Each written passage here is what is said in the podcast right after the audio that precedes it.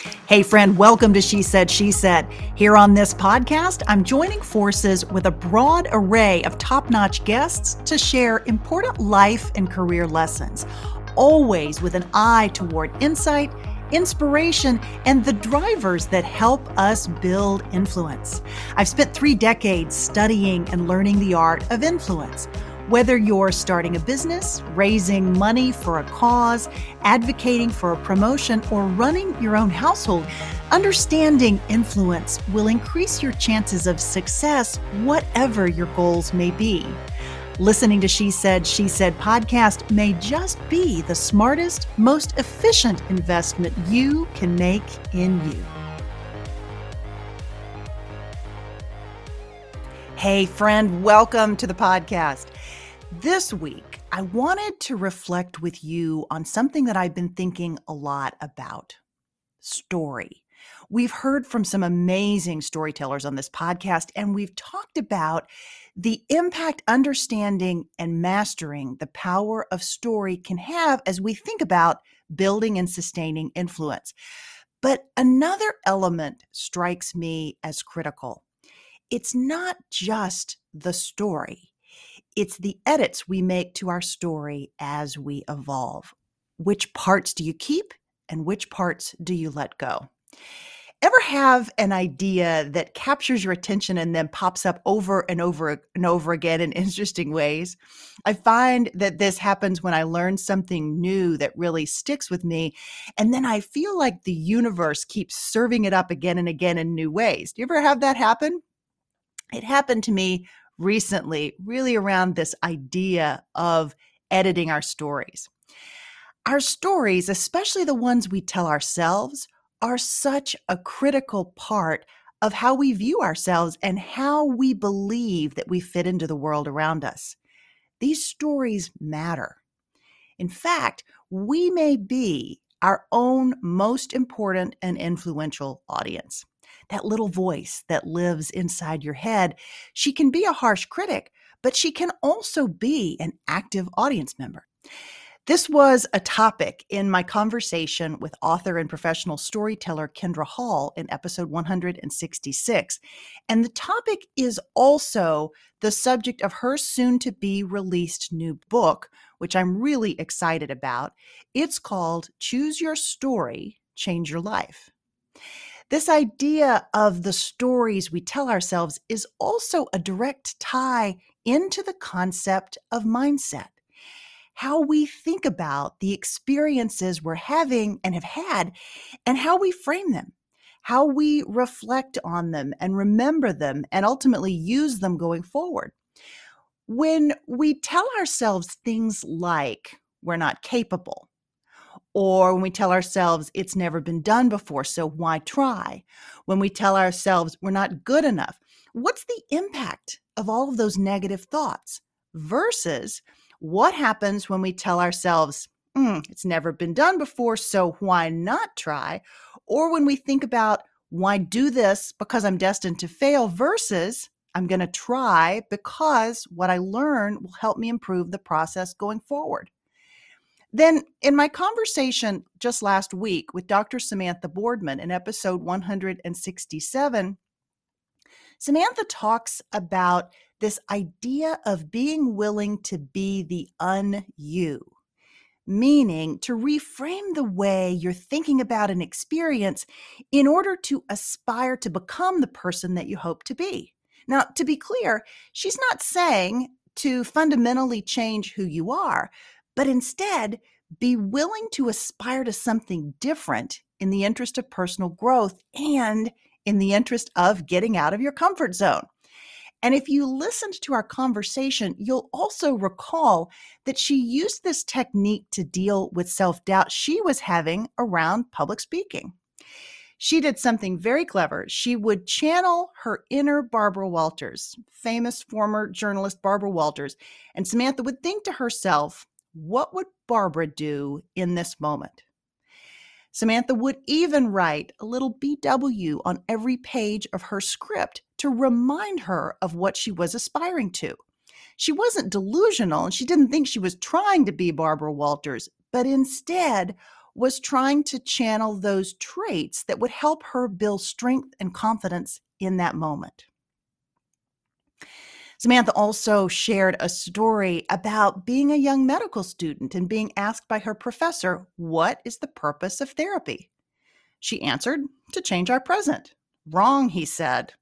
Hmm, she thought, To change our future? Wrong again, he said.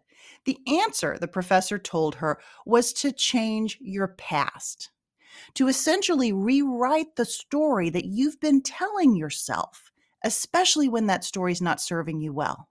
Now, this is a technique that's used all the time in therapy, and it's a great one to really focus on for this conversation.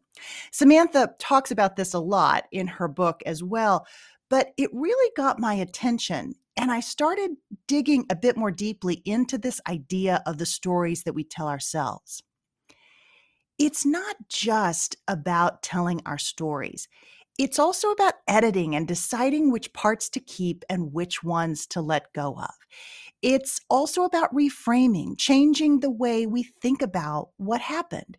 Was I a victim in this situation? Or was the experience something that is setting me up for something bigger, preparing me for something that I hadn't expected? Bottom line, we can choose the story. Then last week, I moderated a panel as part of an amazing organization that I'm privileged to be part of. It's called the Policy Circle. It's a collaborative women's professional and personal development group that's focused on empowering women to build their confidence by learning civic engagement and by digging into issues that impact our communities. I've included a link in the show notes for this episode if you want to learn more. The group held its annual summit, and I was delighted to host a conversation about the power of our stories. I started thinking about my own story and evolution and how, in some ways, a career evolution like mine is like writing a new script for yourself.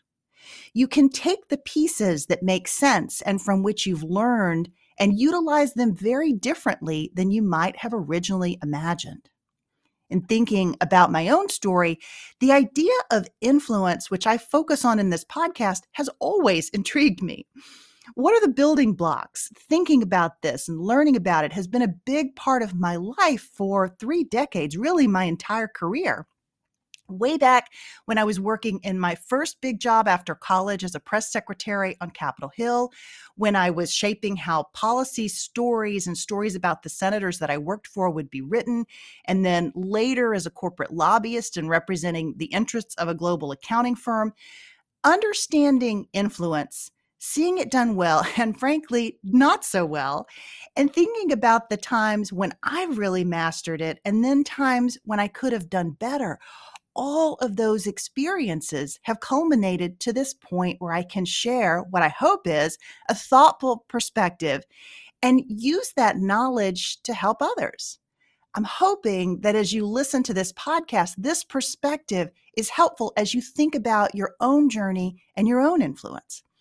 I was thinking about all of this as I prepared for my panel at the Policy Circle, and I was struck by yet another interesting element an element that not only reinforces the power of story, but also of connection and how connection and mentorship can impact the trajectory of our stories. Not just the trajectory of our stories, but also how we think about them, the way we edit them, and even the way we might envision our lives going forward.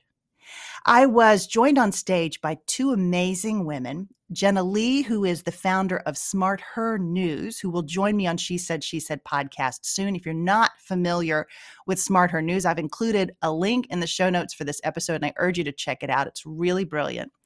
And then the Policy Circle founder, Sylvie Legere. Sylvie actually joined me on my very first episode of She Said, She Said podcast. She is a great friend. She also happens to be the person who encouraged me to start a podcast in the first place. Sylvie knew that I was looking for an outlet to have a different kind of conversation.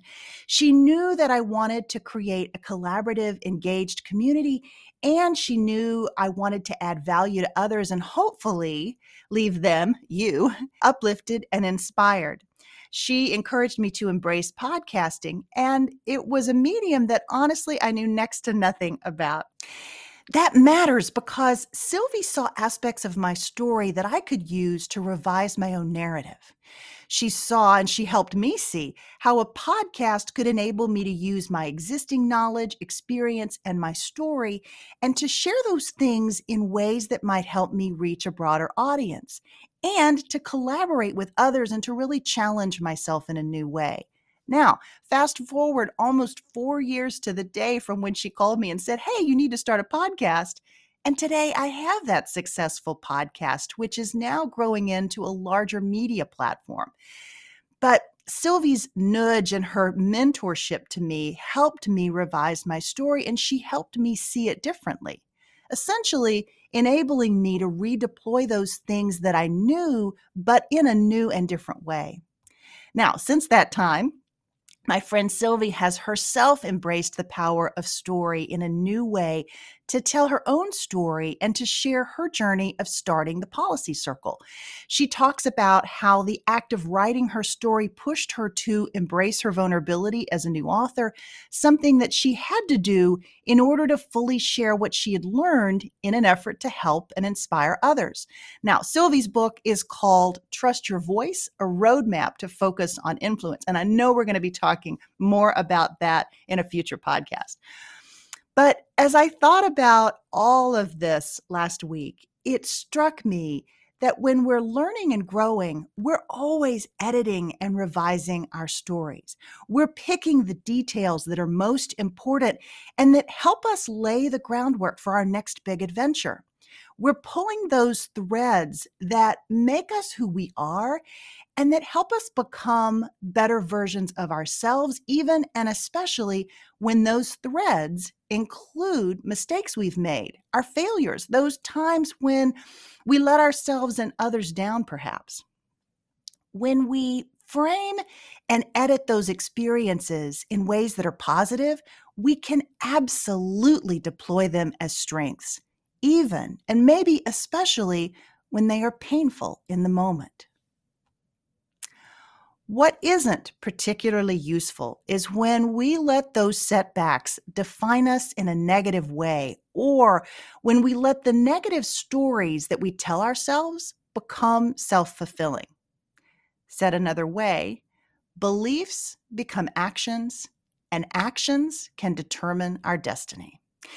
The trick is to become more self aware about the stories that live in our heads, including the ones that you may not be as consciously aware of.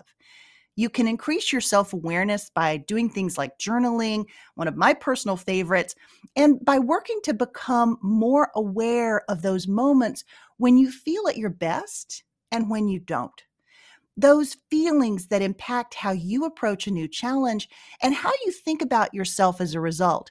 But it's really important to learn to edit those things about your story that are not serving you well. When I first bought my podcast microphone and sat down to record for the first time, I thought, what in the heck am I doing? What do I know about podcasting? Practically nothing was the answer, as I've already mentioned. And those first few episodes are evidence enough of that fact. But what became clear to me very qu- quickly was that while many of the technical aspects of podcasting were new to me, there were many other aspects of this work where I saw how I could use what I knew and what I was good at to create content that could be useful to you. I saw how I was able to draw from experience and knowledge gained over a long career and use it differently. I saw how I could take my ability to put others at ease in a conversation and build a rapport and use that. I also saw how what I had learned about building influence could be shared to help others.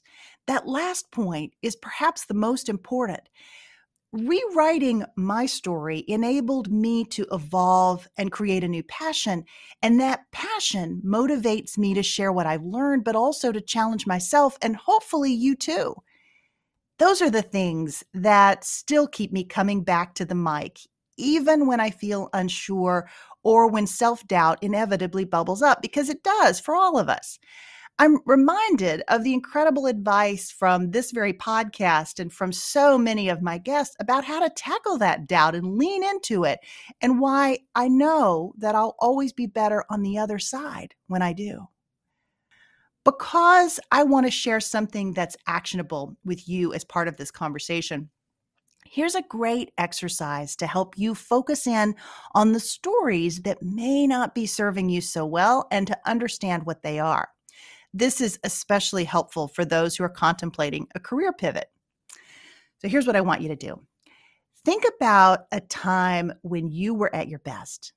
Those times when the work you were doing or the project you were tackling were leaving you challenged and fulfilled and able to really tap into what felt like your true gifts and your strengths maybe even a time when you were exhausted, but you felt more filled than you felt de- depleted. Then think about those times when that wasn't the case. Also, think about those topics that have always inspired you. Maybe it was in your way, way back as a kid, something you might not have thought about for a while. You might even ask friends and family and mentors for their input on this question as well. What do they remember really resonating with you as a kid? Then, next, look at your journey thus far.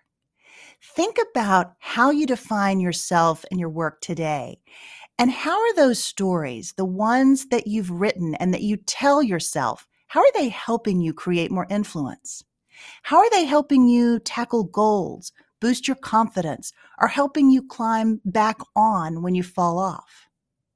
How do your stories impact or inform your emotional responses? How do they impact your ability to manage yourself, for example? They are often the reason why we react the way that we do. They inform and they give context to our emotions. But self awareness is the first major lever of influence. And story and how we think about our stories falls squarely in this bucket. Breaking free of a negative narrative by finding a way to shift and reframe your story can be incredibly liberating and also critical to your future success and happiness. So, friend, I'm curious how do you think about your own stories? Are there stories you tell yourself that are worthy of some edits, perhaps? I'd really, really love to hear. And I'd love to hear what's resonating with you as we continue to dig into this topic of influence. As always, friend, I hope you found this little investment of your time worthwhile. I'd love to have your feedback. Coming up next week, I'll be welcoming Wharton professor Katie Milkman. She's the author of a terrific book entitled How to Change. Friend, I am delighted that you joined us today, and I'd love to hear what you thought of this or any of our She Said, She Said podcast episodes. You can send me an email via the contact link on our website at she said, she said podcast.com or message me on Instagram, Facebook, LinkedIn, or Twitter. I would love to hear from you. Until next week, take care.